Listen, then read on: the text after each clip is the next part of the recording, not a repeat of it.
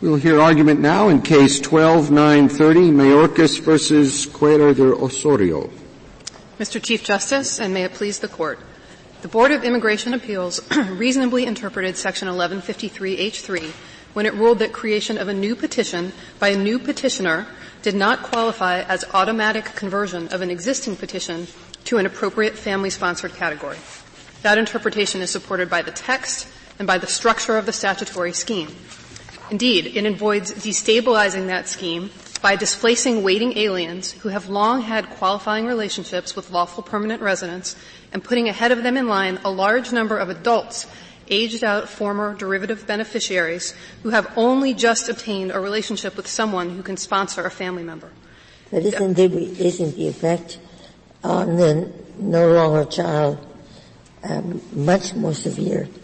I mean, everybody has to get bumped down a little way, it'll make a difference of months until they qualify for hearing.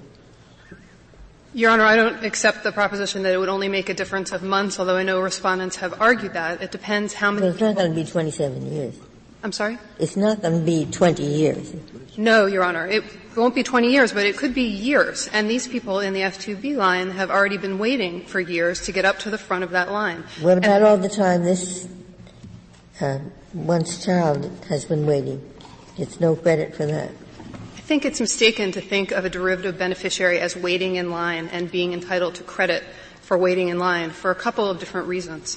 First of all, the derivative's rights are, as the name suggests, completely derivative of the principal beneficiary's rights. If the principal beneficiary never becomes a lawful permanent resident, never crosses the border into this country, then the derivative gets nothing for the time that the principal beneficiary spent waiting in line. In addition, there are derivative beneficiaries who, under any understanding of what it means to wait in line, can't be conceived of as having waited, excuse me, for the time that the principal beneficiary has waited. And let me give you an example of that. Uh, in the F4 line, someone could be waiting in the F4 line as a principal beneficiary for, say, 15 years. And right as they're getting up What's to F4? line, What's F4? I'm sorry. For F4, those of us who don't deal with this as much as you do. I apologize, Your Honor. F4 is siblings of U.S. citizens. Okay. So they could be waiting in the F4 line for 15 years, let's say, uh, as a principal beneficiary, and then just as they've get, or they're getting up to the front of that line and their priority date is going to become current, they get married to somebody. And the person they get married to has a 17-year-old child at that point in time. That stepchild, that 17-year-old child, under the definition of child in the statute, will count as the principal beneficiary's child. And if, say, a year later, the principal beneficiary's priority date becomes current, and that principal beneficiary is entitled to immigrate to the United States and become a lawful permanent resident, they're going to be able to bring that 17-year-old, or at that point 18-year-old stepchild along with them as a derivative beneficiary. That stepchild did not wait in the line for the first 15 years that the principal beneficiary was waiting. And so that example, I think, shows why when you look at a derivative beneficiary, you want to look at the end of the process, a snapshot in time of when the principal beneficiary is coming to this country. And what the statute says is, principal beneficiary, if at the moment you're coming, do you have a child who would be left behind in another country if you were to come without them? If so, bring them along. But it doesn't make sense to look at the derivative beneficiary from so the you, you interpret of the process. automatic to include immediate. Well, I think that if, if automatically converted in the context of this statute, if but that's triggered by a particular event, then it has to happen as a result of that event. Yes. I Your reading of this statute gives H3 a very, very narrow scope. Isn't that correct? And I just want to see if I understand exactly how narrow it is. It would apply. First of all, does it apply to any employment-based or diversity-based petitions? No, Your Honor, it does not. All right. It applies to an F2A petition filed by a, a legal permanent resident on behalf of that person's spouse, right? Um, and, and if that, if they have a minor child, then the minor child would be a derivative. Right. Beneficiary. Yes. It also would apply in a situation where an F2A uh, petition is filed for a child as the principal beneficiary and the child ages out of that status. Um, but I also like to say that it doesn't actually apply to all aged out F2A derivative beneficiaries, so it's perhaps even slightly narrower than Your Honor has described. It applies to situations where there can be automatic conversion of the existing petition uh, and movement into a new appropriate category without a change in the petitioner. And so for uh, some of the reasons that I discussed before regarding stepchildren, it actually will be the case that some aged out F2A derivative beneficiaries. Can you give me an idea of how, just to follow up on Justice Alito, can you, I don't know if you asked the IRS this, the INS this question, but you may have something like it. Let's look at all of the derivative beneficiaries in the Fs, F1, 2A, 2B, F3, F4. And for the most part, they're grandchildren, they would be, or children, sometimes nephews and nieces. And now think of the set of all those people who age out. Okay? They're, they started out as children, but about 15 years later, once this thing got current, uh, they're now aged out. Now think of that set. It's, call it certain size. What percent of that set do you think are accounted for by the F2A people, who are the only ones on your interpretation that three would apply to? I don't know what percentage. any idea, any rough idea, because if you just look at it, one's natural instinct is just what Justice Alito said. This is a minuscule component of a set. It's much bigger. And therefore, it's just unlikely that Congress meant three to apply to a, a micro, to a, to a, to a, to a little uh, molecule when there's the whole ocean. Now that, that's the kind of argument that you're up against, I think. So I wanted to ask you that empirical question, if you can give me any idea of the empirical. Yes, Your Honor. Uh, well, uh, before I get to the question of the numbers, and I can give you some numbers, although not perfect numbers because of how records are kept in this area, I'd just like to say that keep in mind that what Congress was reasonably interpreted to be doing here is picking up on an existing regulation that was targeted specifically at this very group that we're talking about. I'm going to let you answer this question, but yeah, they had a regulation, so why didn't they copy the regulation? Well, it would have been much, much simpler to say this is limited to F2A beneficiaries than to write it the way they did and say this is to everybody who ages out. There are two reasons, I think, why they didn't copy the. Answer him and then. Okay. uh, with respect to the numbers, um, on our, in our reply brief uh, on page 18, in the footnote, we've given the best numbers that we were able to come up with, and they are not complete numbers about people who are aging out every year uh, for as long as the State Department's been keeping records about this, which is um, not all that long. Uh, and you can see that there's a series of parentheticals um, there for, with respect to each year. The first number in the parenthetical represents age-out derivative, derivatives in the F2A category, and the second number represents aged-out derivatives in all family preference categories, including F2A. And the numbers for these F2A age-outs are not tiny. There are thousands of people a year, in some years, um, you know, up in the 20,000s. And so it is not necessarily a, a minuscule. You, you, did you ask anything that would give me a hint? That's the total global picture. That's the 2,000, 3,000, sometimes 10,000 aging out. All right, but but the real relevant thing is if we can get some idea, which seems on paper, that your interpretation applies to only to a subset of those people. And uh, just from reading it, but it's qualitative reading it, it sounds like a tiny subset of those people. Now we can argue about whether that's for you or against you. I think it's against you. But, but nonetheless. You do give the subsets. It's, Where? It's not just the general figure. Is it? Yeah, there's, as I say, the first number is the F2A, aged out F2A derivative. So That's F2A, but we want F2B, don't we? No, I think F2A is what's relevant. F2A, F2A, that's, right, you're right. That's what's covered. And this is not a full universe of the numbers. So these are numbers kept by the State Department, but the State Department is only responsible for half of the administration of this program. There are also people who adjust their status to lawful permanent resident in the United States, and those numbers just aren't kept. We tried to get them. Right, we so it looks like it's between 10% and sometimes it gets up to 30%. It, it varies, Your Honor. And as I say, these numbers aren't perfect, but I think it gives you a sense of the universe that we're talking about here to the best of our ability. So if I could turn back to Justice Sotomayor's question about why they didn't just go ahead and copy the language of the regulation into the statute, and why they didn't just say uh, F2A in the statute, um, I think the reason gets back to what I was discussing earlier actually with Justice Alito, which is that actually would have been over-inclusive if they had just said F2A beneficiaries are covered, because there is a set of F2A derivative beneficiaries who don't benefit from the language of section 1153H3 because they are the child of the petitioner's spouse, but they don't count as the child of the petitioner, probably for a stepchild kind of situation like I was discussing earlier. If the stepchild is over 18 at the time of the marriage, they don't count as the step-parent's child under the statute. So there is a tiny corner here that would get carved out. And actually Congress did an, a, a, very good job in this statute of capturing exactly the universe of people that was captured under the pre-existing regulation. The pre-existing regulation required there to be another petition filed by the same petitioner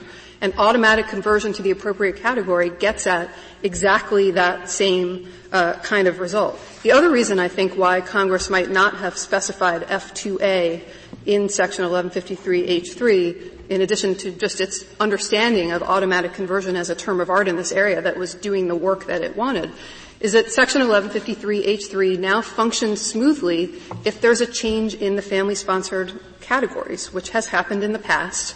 Uh, Congress has changed up those categories, added categories, and so if, for instance, Congress were now to add a category for grandchildren of U.S. citizens, then aged out F3 uh, beneficiaries, like respondents' sons and daughters, could automatically convert to an appropriate category, and Section 1153H3 would work just fine. Suppose there are two. Uh, suppose there are two lawful permanent residents who are exactly the same, except that one has a minor child and one has an adult unmarried child.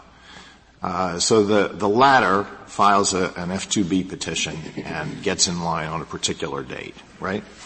And the, the former, the, the, the, the lawful permanent resident who has an unmarried, who has a minor child, files an F2A petition and gets in that line. But then by the time the, the date comes up, the child has aged out, and so now you would say that would be converted to an F2B petition. Correct. But the person would be, the, the child would be at a much lower point, right?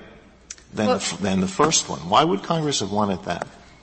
I don't think that's necessarily true. It would depend on what? how the priority dates were working between the, the, when they were coming current in the different categories. I do think it's true that the aged out F2A individual would go into the middle or the back of the F2B line, the way that the priority dates are currently working right. out. And the other one would be higher up. Well, but they would, yes, I suppose that's true, but the person who ages out would be keeping the original priority date. So they're not entitled to more than that. And the reason Congress might have wanted to put people into the middle or back of the F2B line and not right up to the front of the F2B line, which would be the effect of respondents' oh, interpretations, is that that's extremely disruptive to the line. And I would like to spend a few minutes talking about that because I think it's critically important here. Ms. Ms. Goldenberg, before you do that, could I just ask you to respond to a sort of different hypothesis of what Congress was up to here and tell, tell me what, if anything, you think follows from it?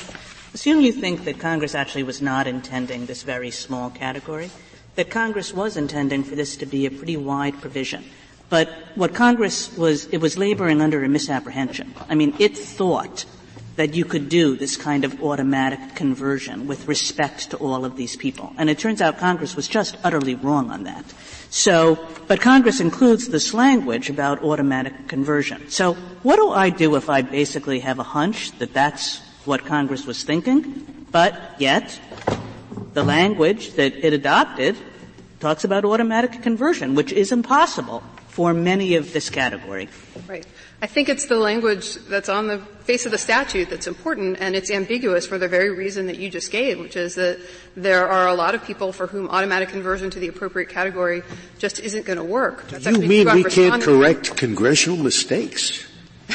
No, but I think in a situation where the language is ambiguous, the agency is entitled to deference, and deference is particularly appropriate in this kind of circumstance. This court has said before that deference is particularly appropriate in immigration context, and I think if any immigration context is appropriate for it, it's this one, because very delicate lines have to be drawn here. If someone is helped, someone else is hurt. Uh, and it, it's, it's, something where you have to step very carefully. Otherwise, there's going to be real destabilization uh, of the system. And just before I turn to that, let me just say one more thing about what Congress was thinking. To the extent that you look at the legislative history here, there is no indication that Congress was thinking that this would sweep broadly. Uh, in fact, there are many statements on the floor about not wanting to displace people who are waiting in line, which would cut in the other direction. Um, so the destabilization that would occur as a result of respondents' interpretation would be many people, and we can't quantify exactly how many, but we have reason to think that the number is quite large, would come pouring into, in most cases, the very front of the F2B line and would hold it up for very significant periods of time and perhaps even freeze that line altogether. Keep in mind that in that line, there are only 26,250 visas available per year. Nothing changes that. And per country, there are only about 1,800 visas available per year. So if you envision, say, 3,600 people from one country coming into the front of the F2B line, every single person in that line that's at least hundreds of thousands of people, uh, based on State Department numbers, and more than that probably if you had the other numbers, uh, is going to wait for two additional years. And if there are more people who come into the front of the line, all those people are going to wait longer. And the equities here are such that the people who are going to be pushed back uh, really have entitlement to stay where they are, and that's for this reason. The people coming into the front of the line, the aged out F3 and F4 derivative beneficiaries, have only just, just moments before this has happened, obtained some kind of qualifying relationship with a U.S. citizen or a lawful permanent resident that would entire, entitle them to family-sponsored immigration. Prior to their parent the principal beneficiary becoming a lawful permanent resident, they were just the nieces, nephews, grandchildren of so citizens. That, that's, and that's an expectation argument. I mean, I'm not trying to put words in your mouth, but is that the, the point you're making? Well, I think the idea is that the people who are going to be pushed back have, have had long time relationships with a lawful permanent resident, entitling them directly to family-sponsored immigration. They've been waiting in the F2B line maybe for years. They've been separated from their parents for that entire period of time, most likely. And what respondents' position would mean would be that these aged out F3 and F4 derivative beneficiaries would basically experience no period of separation from their parents because they would. We don't have numbers on separation from parents. We do know that these people, uh, the ones that would be caught on the broad interpretation, have also been waiting for years and years and years and years. They've all been waiting for years and years and years and years. And uh, it becomes hard to choose among them. Well, I do think that there are sympathetic stories on both you sides. You can find sympathetic stories all over the place, and and uh, I, I mean. Uh, all right, go ahead. I was to say, for the reason I gave earlier, though, I don't think it's right to think of derivative beneficiaries as themselves waiting in line. I really do think that that's the wrong way to, to look at the problem in this case. The reason that aged out F2A derivative beneficiaries get the benefit of Section 1153H3 is not that they've been waiting in line. It's that they themselves have a relationship to a lawful permanent resident that either did entitle them or would entitle them to be a principal beneficiary in their own right. But so, is your real quarrel here with the, with the idea of an appropriate category or with the automatic conversion? On the respondent's view, why isn't there an automatic conversion? Because they say that as soon as the person ages out, they, they can be moved into, into another category. That sounds like it's automatic. I do think you have to look at the, the phrase as a whole, but I also don't think that that's what respondents are arguing. They're arguing that. Why isn't it automatic? Well, I think it's not automatic because at the moment, uh, let me step back and say I think there are two different problems with respondent's position. One is the question of whether you can ever have automatic conversion uh, to an appropriate category of an existing petition when you're subbing in someone new as the petitioner. So that's one issue. And then there's a separate issue. automatic to, just means something occurs without anybody having to uh, initiate the change. That's true. So why isn't there why isn't it automatic? Here? Well, I think that with respect to the issue that I was just talking about, which is uh, the question of whether you can ever convert a petition to a, a, a make a petition by something that's by a new petitioner, um, there there's some action that's required. I mean, do you have to go to the new petitioner, the parent, and say, "Would you like to petition?" Do you have to check that person, and keep in mind, they've never been checked at the beginning of this process when petitions are evaluated and approved to see if they qualify to be a petitioner. For instance, to be a petitioner, you can't have committed certain crimes against minors. And that will never have happened here. So if you have to stop and do that check at, at that stage as well, then it's starting to look a lot less automatic. Then there's a separate question, as I say, even if you did think that this statute could unambiguously be read to say that you can take a petition by someone's grandparent and make it into a petition by someone's parent, there's a separate timing question that the parties are disputing here as well and that the board uh, ruled on in its decision in Wang, and that is what is the moment when automatic conversion is supposed to take place? Respondent's argument is that it's supposed to take place at whatever time the uh, derivative beneficiary is interviewed, essentially at the very end of the process, uh, a consular interview or an adjustment of status uh, interview or evaluation, and that that's when automatic conversion ought to happen. But what the board said, and I think quite reasonably, is something different, which is the statute gives you a date. Section 1153H1 gives you a, a date as of which you are supposed to evaluate the derivative beneficiary's age. Uh, and that's the date that the visa number becomes available to a parent. I understand so, that argument, but that's not the argument that Wang made. Is it Wang suggested that it, it, the, the, appropriate date was at the, the, the, very date of aging out.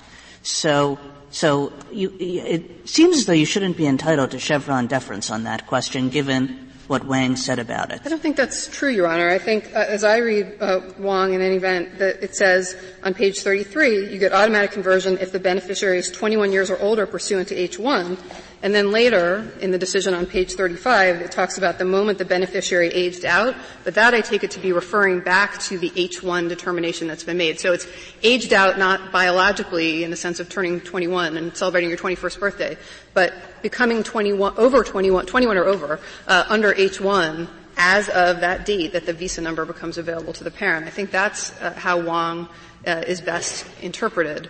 Uh, there may be separate questions about whether people are entitled to the protections of H1, but those aren't being raised in this case, and that's not something that Wang itself uh, ruled on.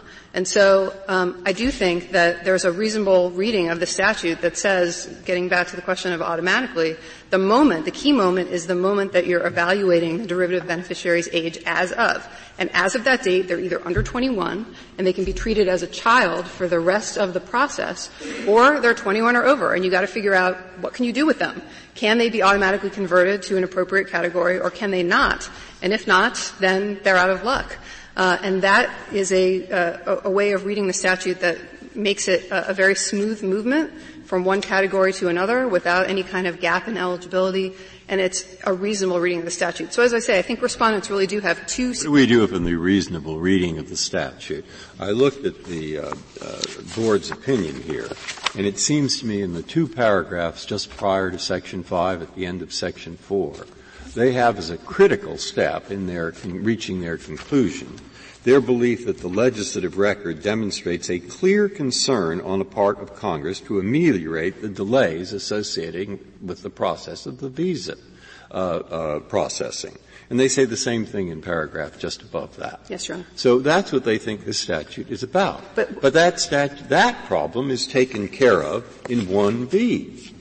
And so the question would be if that problem, which subtracts all the days that there was a processing delay, is taken care of on 1B, they can't be right that that was the purpose of 3. So, uh, uh, if, unless you can say to me how that could possibly be right, that reasoning, then what we should do, I guess, if we think that you have authority in the government to interpret this minor part of the statute, which I do, is uh, Chenery, send it back and and uh, maybe give them say you ought to do this again because the reason you gave is not good. I don't think there's a problem with the reason they gave, mm. but, and I would like to explain why, but even if there were a problem with the reason they gave, I don't think that it would be appropriate to send it back, and let me talk about each of those.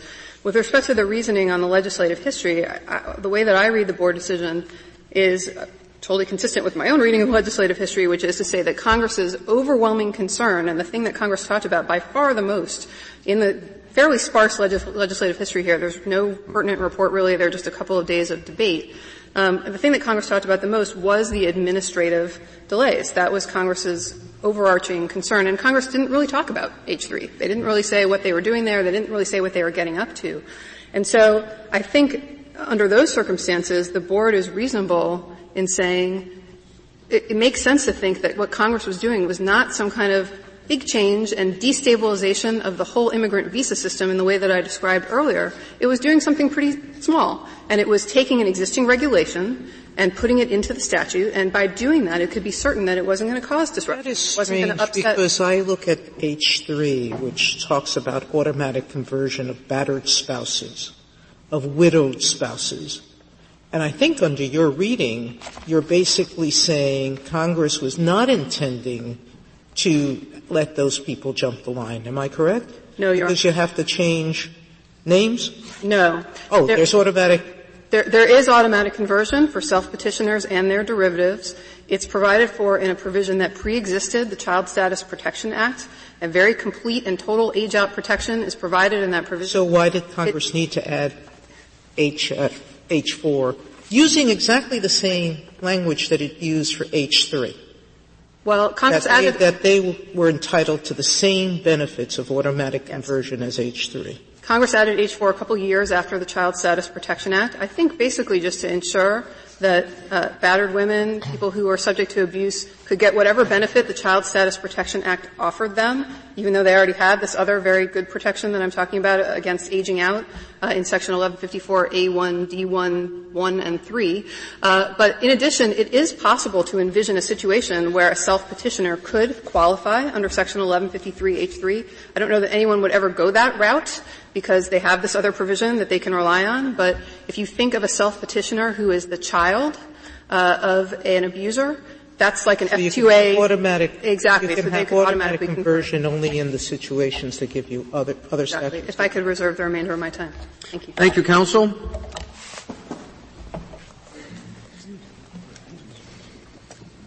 Mr. Fleming. Mr. Chief Justice, and may it please the court. The government began at step two of Chevron, uh, but I would submit that this case can and should be resolved at step one. Um, the government is asking this court to read the statute in a highly disfavored way, such that it is not harmonious but at war with itself. And nothing in the language requires that. In fact, I would recommend that the court turn to the back page of the government's brief, where the statute is actually set forth. And we can see that provision H3 consists of one sentence and that sentence consists of two parts separated by a comma. Before the comma, this, the language sets forth one and only one eligibility criterion. After the comma, the language sets forth two things that shall be done if the eligibility criterion is satisfied. Now importantly, the government does not contend that there is any ambiguity in the language before the comma. Everyone agrees that it uh, contemplates and includes all derivative beneficiaries. There's no dispute about that. And a bedrock rule at the step one inquiry is that the court reads the statute as a harmonious whole that goes double when we're talking about a single sentence. So if there is a possible reading of this sentence that is harmonious with the clear opening clause that applies to all derivative beneficiaries under step one of Chevron, that is the reading the court gives to the statute. It's especially important here because the precise question at issue in this case is a question of eligibility and scope. Who gets the benefit of the two benefits set forth, the two duties set forth by the shalls in the language after the comma, and Congress spoke to that directly in the language before the comma. All derivative beneficiaries who have gone through the H1 formula and whose age is determined to be over 21. Now the government's claim of ambiguity here depends on asking the court to read one of the benefits after the comma, automatic conversion, in such a narrow and limited way, a way not required by the plain language, a way that even the BIA actually did not adopt, but such that it is incompatible with the broad scope set forth before the comma. The court should be very suspicious of that reading because it is exactly the contrary of the traditional tool of statutory construction going back to Brown and Williamson and FTC versus Mandel that says the court reads a statute holistically as a harmonious whole. For the government's argument to work, the court would have to be satisfied that we were in a situation like National Association of Home Builders versus Defenders of Wildlife, which is the only case that they cite for their ambiguity claim. But there the court faced two different statutes enacted at different times that were clearly contradictory. You could not comply with both of them at the same time. You had to pick one or the other, and in that context, this court said that opens the door to agency interpretation. So under your view, does automatic conversion cover someone who has to file a new petition? Automatic conversion does not require the filing of a new petition. It obviates a new piece of paper. That is the purpose. When uh, the board addressed what So the way this works, you don't have to file a new petition? That's common ground between us. Automatic conversion means that the old petition is deemed to have been approved in a different category. Under, uh, under her theory, the, the, the petition is, is still coming from the same person. Under yours, it would be coming from a different person. How can you, how can you even know that that person now wants this, this, this new adult to come in? much less uh, go ahead without a petition from that person. Well, a, a, couple of points on that, Justice Scalia. First of all, if in the highly hypothetical situation that you have a parent who has immigrated and does not want an aged out child to come and join them in the United States, then it is easy for the uh, parent, the lawful permanent resident parent, to withdraw a petition. Also, the child cannot immigrate. You're going to file a petition in that person's name without that person's consent? Well, the, the, immigration, the ultimate moment of immigration when the child comes in cannot happen without the parent's consent. The parent, under a provision that the government cites. And you're saying that this automatically gives the consent of that parent? No, I'm not saying that, Justice Scalia. Well, you the, must the be consent, if, if, it can automatically convert. The, the conversion can happen to a petition uh, in the F2B category. But in order for a visa actually to be given and for the child to immigrate, the uh, first of all, the child would have to provide proof that the parent is in fact a permanent resident, and would also have to provide an affidavit of support under a provision that the government cites in its reply brief, uh, agreeing to support the child so that he or she does not become a public charge. That can't happen without the consent of the petitioner. So if the there ever were a situation, I'm sorry, I'm sorry, Justice. I'm, please. Well, I was just going to finish the thought that if there ever were to be a highly hypothetical situation where the converted petition put into the position of petitioner someone who did not want the child to come in, there are plenty of off ramps that that petitioner can take, and uh, in order to avoid that outcome. So that is not uh, an impediment to our argument at all. I mean, in the usual case, a petitioner has to show a bunch of things, right? You have to come in and say, "I'm a legal permanent resident," and uh, uh you know, I, I file an affidavit of support and show that you haven't committed any offenses against minors, and all of this stuff, right? So so, but, but you're, you're suggesting that we can just ignore all of those requirements that usually have to be shown at the threshold for a petition to be accepted. Isn't that right? That's, that's not right at all, Justice Kagan. Certainly not that they have to be uh, ignored. Uh, there is an adjudicated petition on file by the U.S. citizen relative. But in order for the child to immigrate, the petition, the new petitioner, the lawful permanent resident parent, has to meet all those requirements, which are assessed at the moment that the child's visa application is adjudicated. That is also when the determination of the age happens under the child status protection. Is that That's for F2A p- children as well? I, I These steps, are they applied to, to F2A?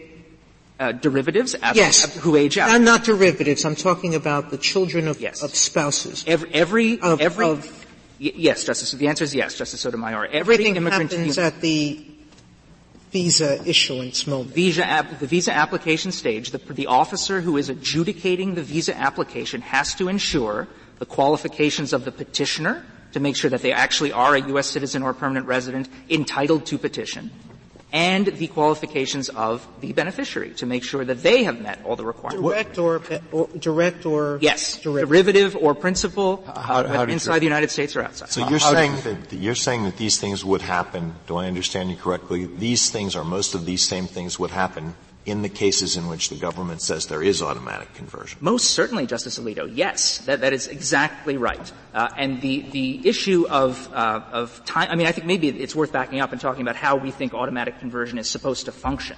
It, it, what happens is you have the petition originally filed, it gets approved, and then they wait until the visa number becomes current and then they each, each beneficiary has to file a visa application which gets adjudicated. Now that can be adjudicated in one of two ways, depending on whether the beneficiaries are in the United States or outside. Notably, if the beneficiaries are inside the United States, they go through adjustment of status, and there is no claim on the government side that there's any obstacle to automatic conversion at that point. Why is that? Because they both go in at the same time, parent and child. The officer always adjudicates the principal beneficiary's file first uh, will approve the application, and then the parent becomes a lawful permanent resident on the spot. And then nothing prevents the officer from looking at the child and saying, well, I'm doing the H1 calculation. Your age turns out to be over 21 under this formula. Nonetheless, I can treat your uh, petition as automatically converting to F2B because you are the adult son or daughter of a newly minted lawful permanent resident parent who's sitting right here. No difficulty at all, certainly no impossibility. Mr. Fleming, to accept that argument, don't you have to accept your understanding of what the appropriate date is? I mean, let's suppose that the government is right, that the date is the one that's actually specified in the statute, which says the date on which an immigrant visa number becomes available. At that date, the parent is not even going to be a legal permanent resident. Isn't that right? So uh, two, two answers to that, Justice Kagan. First of all, your question to Ms. Goldenberg was completely right, which is that is not the approach that the Board of Immigration Appeals took in Wang. The, the board thought wrongly, and the government now does not even try to defend it, that the conversion had to happen, if at all, uh, at the date that the mo- at the moment that the beneficiary aged out. That's what they say. They say we look to see which category the petition converted to at the moment the beneficiary aged out. That's on page 35. They tried to defend that in front of the. But let's assume that this is the right date, the one that's actually specified in the statute. Can you win if that's the right date? it, it, it is. Well, uh, we don't think that is the right date. I know. It's a can you win if it is the right date? Well, I think at that point the question then becomes does the conversion have to happen immediately on at that time or as long as it's converted at some point in the future, are we still interpreting the statute in a harmonious way? It automatically doesn't have to mean immediately. Now we think it can mean immediately if that's how the court chooses to interpret it and still win uh, because we think the determination happens when the adjudication happens, which is when, under their current procedures, they do the age calculation. But even if the court disagrees with me on that and thinks that the statute requires the determination to happen sooner, all that means is at some point after the, term, the, the determination, the petition shall be converted. But that doesn't mean it has to be done right at the time of the determination. I'd like to back up, though, and, and, and take on the premise of the question which is that H1 somehow says that the conversion in H3 has to happen on the date that the visa becomes available, because that's not what the statute says. H3 does not say that the conversion has to happen on that date. It could have said that. There are uh, regulations in 204.2i that specify when the conversion happens as of a particular time or upon a particular occurrence. Congress could have taken language like that and put it into H3. It didn't. All that H1 is doing is setting out the particular formula that gets applied to determine the age of the derivative beneficiary for purposes of subsection D. And it sets it out by having a two, uh, by setting out two numbers that get subtracted. The first number is in H1A, the second number is in H1B. And the first number is the age of the child on the date the visa became available, and that is reduced by the number in B, which is the number of days that the petition was pending. Nothing in H1 says you have to do this calculation at a particular time. It just says when you do this calculation, here are the numbers you use. But, it, but the uh, determination itself is a matter of agency procedure. And under their current procedures, it's not disputed. What hap- this happens at the time after the visa application has been filed and it is ready for adjudication when the officer sits down, whether it's a State Department consular officer outside the country or a CIS officer in the country, sits down with the applicant and makes sure that all the eligibility criteria are met, including this one. How does, how does it, can I try an example? Because I, find it easier to, so, all right, imagine Stephen is a citizen. His brother, Charles, is not. So under four, and Charles has another, has a son, Joseph, who is not. That will help me think about it. Alright, so we're under F4. Stephen files a petition. The beneficiary is Charles. Charles has a minor son, Joseph. Visa is granted, etc., for, not visa, you know, he's given, everything's in order, and now Charles has to wait about 10 years or so. And by the time he, he gets, at the time his number becomes current, the, the, uh, the, the number becomes available for the alien, namely for Charles, at that moment, we calculate Joseph's age, and it's 24. So your idea is that Charles is current, everything's fine, he goes to the port or the office, wherever he's supposed to go, and he brings Joseph with him. At that point, Joseph, since he's no longer a child, has to come in under another category, and that category is going to be, I guess, 2B, because Charles will be now an LPR, and Joseph will be unmarried over 21, right? Am I right so far? I, am uncomfortable referring to your honor by your first name or your brother by his first this is an imagine, This is an imaginary, an imagine, he spells it with a V. but you, you, you, you ha- your honor has it right. Okay, now if I have it with, right. With, with one tweak, which yeah. is, I think you're positing that your brother and his son are outside the country, not going through adjustment of status. Yes. Where the situation is a bit different because then your brother right. would become a permanent resident immediately. There's no problem with going to a port. Okay. But for consular processing, I think what would happen is uh, you, when you go to the uh, consular office, yes. Judge Breyer's application would be uh, accepted, and the calculation would be done for the uh, son, and it would be all right. You all right, now, now, now no longer qualify as a derivative because but, you're 24. All right, but there is one thing missing.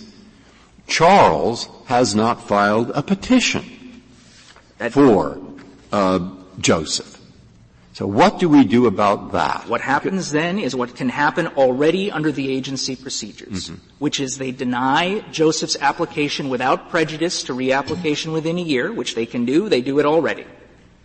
Judge Breyer immigrates to the United States. He goes up to the port. He is admitted as a lawful permanent resident. And the moment that happens, and the moment Joseph gets proof of that happening, he goes back into the consulate and says, all right. Doesn't, doesn't, there, doesn't Charles as a lawful permanent resident have to file a piece of paper called a petition uh, no. in which uh, Joseph is main, main, primary beneficiary? I mean, obviously, we have two arguments on this. Our, no. our, principal position is no, because at that point there can be automatic conversion from Your Honor's petition yeah. uh, with respect to, to, to an F2B petition on but There is no there is no F2B petition because Charles never filed it. Well, that's, but it, I mean, yeah, right. You don't need a piece of, that's what automatic conversion That's is. what I want to know. It means you don't you need, don't need to file a piece of paper. We do all this hypothetically. But it, it's done constructively, and that's what automatic conversion is. Okay. The, the petition is deemed as though it had been filed for purposes of a different category. And even in the situations where the government agrees it applies, the F2A case, not only the category changes, the principal beneficiary changes. Because the, the original F2A petition was for a spouse, it converts to an F2B petition for the uh, child or the aged out child.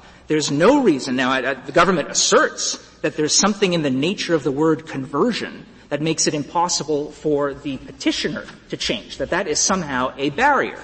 Now, there's no reason to think that that's the case. First of all, the BIA never said that that was the case. When the BIA talks about the meaning of conversion in the Wang opinion, it says that conversion is used when, quote, a visa petition converts from one visa category to another, not a problem here, and the beneficiary of that petition then falls within a new classification without the need to file a new visa petition nothing about the identity of the petitioner, and conversion just means a transformation. There's no reason that a change, which can already, the government agrees, involve a change to a different category for a different principal beneficiary, can't also involve a new, a change in petitioner. Conversion isn't defined in the Act's glossary. The INA has a detailed glossary in section 1101. Conversion isn't given a special meaning. The identity of the petitioner is not mentioned in H3 at all, unlike the pre-existing regulation, Justice Sotomayor, which clearly did say that, the, uh, the, that a new petition has to be filed, and it has to be filed by the same. So if, if, I understand you, uh, the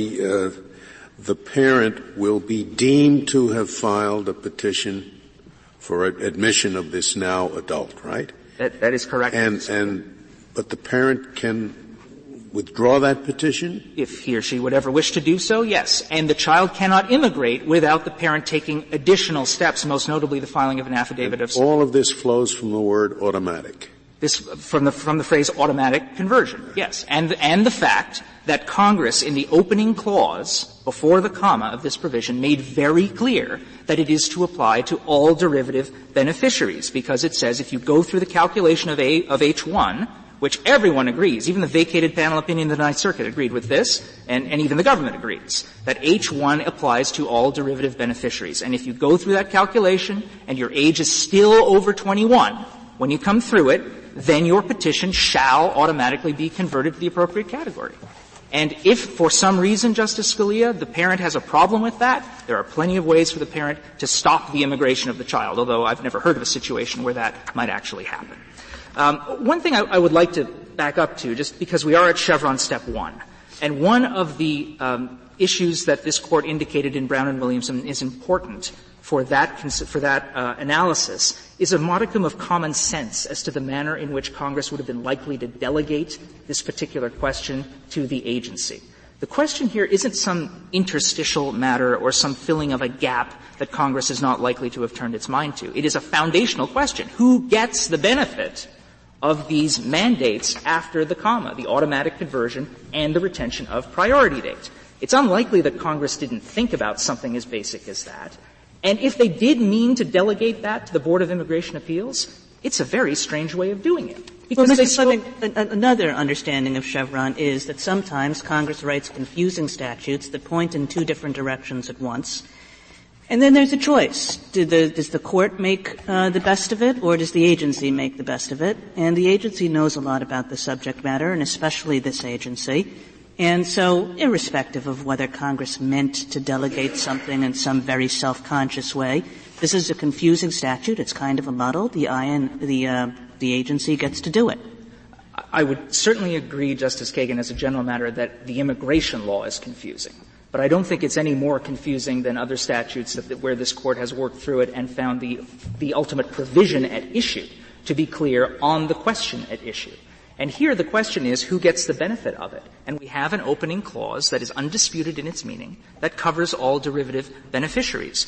We also have benefits, automatic conversion and retention and priority date, that clearly can be applied, possibly, not only possibly, but easily, to the full scope set out in the clause before the comma, and we have an omission, presumably deliberate, of specific limitations not only in the regulations, but also in the V visa provision which we cite, which specifically call out the very group that the government now is trying to favor. If Congress had meant to say this only goes to F2A beneficiaries, it had two very easy examples of how to do that. It deliberately, presumably, chose not to do that. As the Fifth Circuit observed and as the questioning earlier in the argument indicated, if all that the uh, Congress was trying to do here was codify an existing regulation, it was very easy for them to say so. But this is an ameliorative provision. Even the BIA acknowledged that. They were trying to solve a problem that happened when people had been waiting for a long period of time, and not just the beneficiary, but also the, but not just the derivative beneficiary,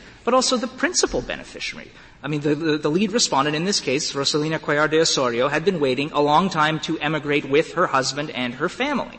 And then when the time came, she was told, you can all go except Melvin, because he happened to turn 21 four months before the visa number became available. Congress recognized that was a problem and tried to fix it. And they did fix it clearly. That is the common sense reading of this provision. That the clear language up front before the comma sets out the scope, and that Congress meant the remainder of the provision to be read consistently, harmoniously, and holistically, as this Court has said it always does, with that scope, not to read it in tension uh, in, in some kind of irretrievable hostility with itself, which is the, gov- the argument that the government needs to convince this court of in order to even get to step two.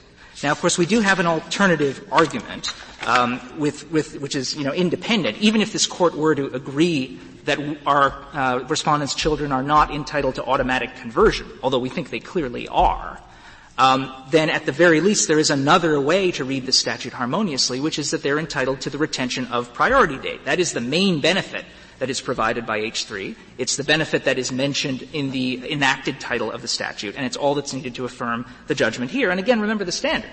All, we're, all we need to show for, for our purposes to affirm the Court of Appeals is that the language after the comma can be read in a way that is consistent with the language before the comma that sets out the broad scope of the provision.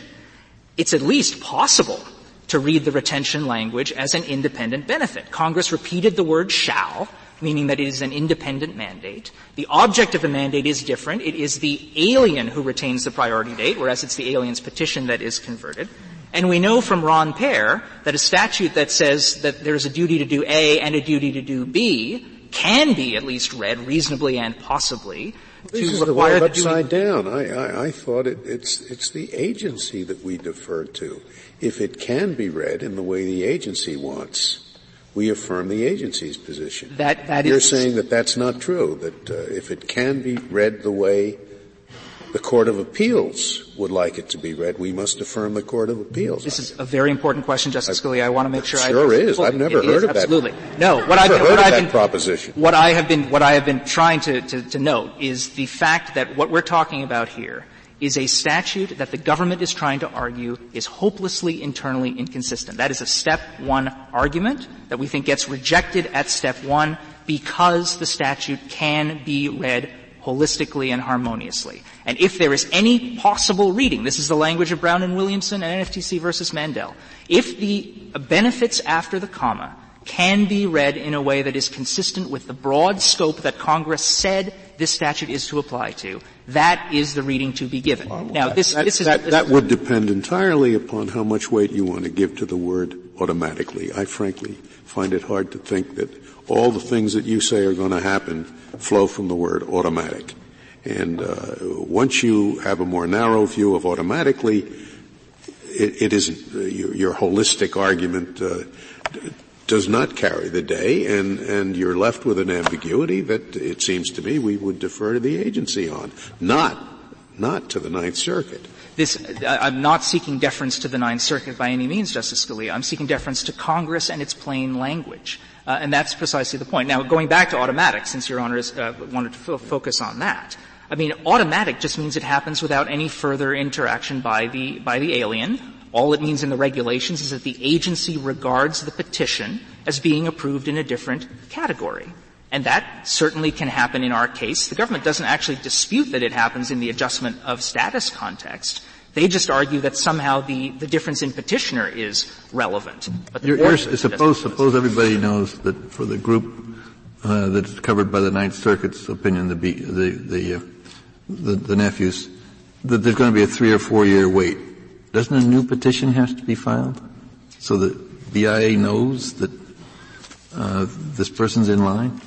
What what fundamentally happens is that the, the, the petition gets filed by the U.S. citizen relative, and then after it's approved just by basically checking that the, the, the relative is, is entitled to file that petition, then everybody waits until the petition, be, until the, the petition, the priority date of the, of the beneficiary becomes current according to the State Department lines. There, it's not as though there's a, a constant re-updating to see if anyone has aged out or anyone is naturalized or anyone's gotten married or anything like that. If somebody wants to do that, then obviously they can send something in. But it's not as though there is a, a continuous updating of the file until the time comes when a visa application is submitted. And when a visa application is submitted, then it is adjudicated, and then all of these things are checked, and the determination of age under H1 happens, and that is the point where uh, the automatic conversion is going to happen. And as long as that happens while the parent is already a lawful permanent resident, there is no obstacle to conversion and no obstacle to it being automatic, because nothing else needs to be done. All that has to happen is the officer has to regard it as having been approved in the F2. Can I, can I ask you a quick question? Yes. Your alternative argument, you and Justice Scalia. I take it your argument is look at the words. The part before the comma defines a group. And that group is not in dispute. It's all the F derivatives. Yes. All right. Then look at the first part. It says the petition shall automatically be converted. Yes. You say, if I lose on that, then look at the second part. It says the alien shall retain the original priority date. And you say, as to that, that has an independent life. It, it, That's the B. It, so it's either A or B. Uh, yes. And we think we win on A and B. Yes. But if not, we at least win on B. Now, now has the agency ever expressed a view in respect to whether you are right or wrong about your independent B. I, I don't think so. The, so the wouldn't the right thing to do there yeah. be, in respect to B, send it back to the agency so that they can express a view in respect to that. That I, I think that's certainly. How can you possibly qualify for B without qualifying for A? Ah, How can you retain your original priority if you have not been converted to another category? The way the it's quite impossible. It, it, the two are obviously conjunctive and not disjunctive. The way the government has been applying this provision since its enactment for over 10 years, Justice Scalia, has been to require everybody, even the people, the F2A beneficiaries whom the government is now contending are entitled to automatic conversion, it has required them to file, to get a new petition filed. It has been denying automatic conversion to everybody, and it did that up through the filing of our red brief. It was only after we pointed this out a week before the government filed its reply brief in this court CIS issued new guidance saying, okay, henceforward, you don't need to file a new petition anymore. As far as I know, for consular processing cases, they're still doing it the old way. You still cannot get automatic conversion but you do get to retain your priority date. They are clearly implementable as separate benefits. That is how this has been done over the last 10 or 11 years until the government came time to file its brief, its reply brief in this court. Yeah, well, all, all that proves is that you need either automatic conversion or the filing of a separate petition.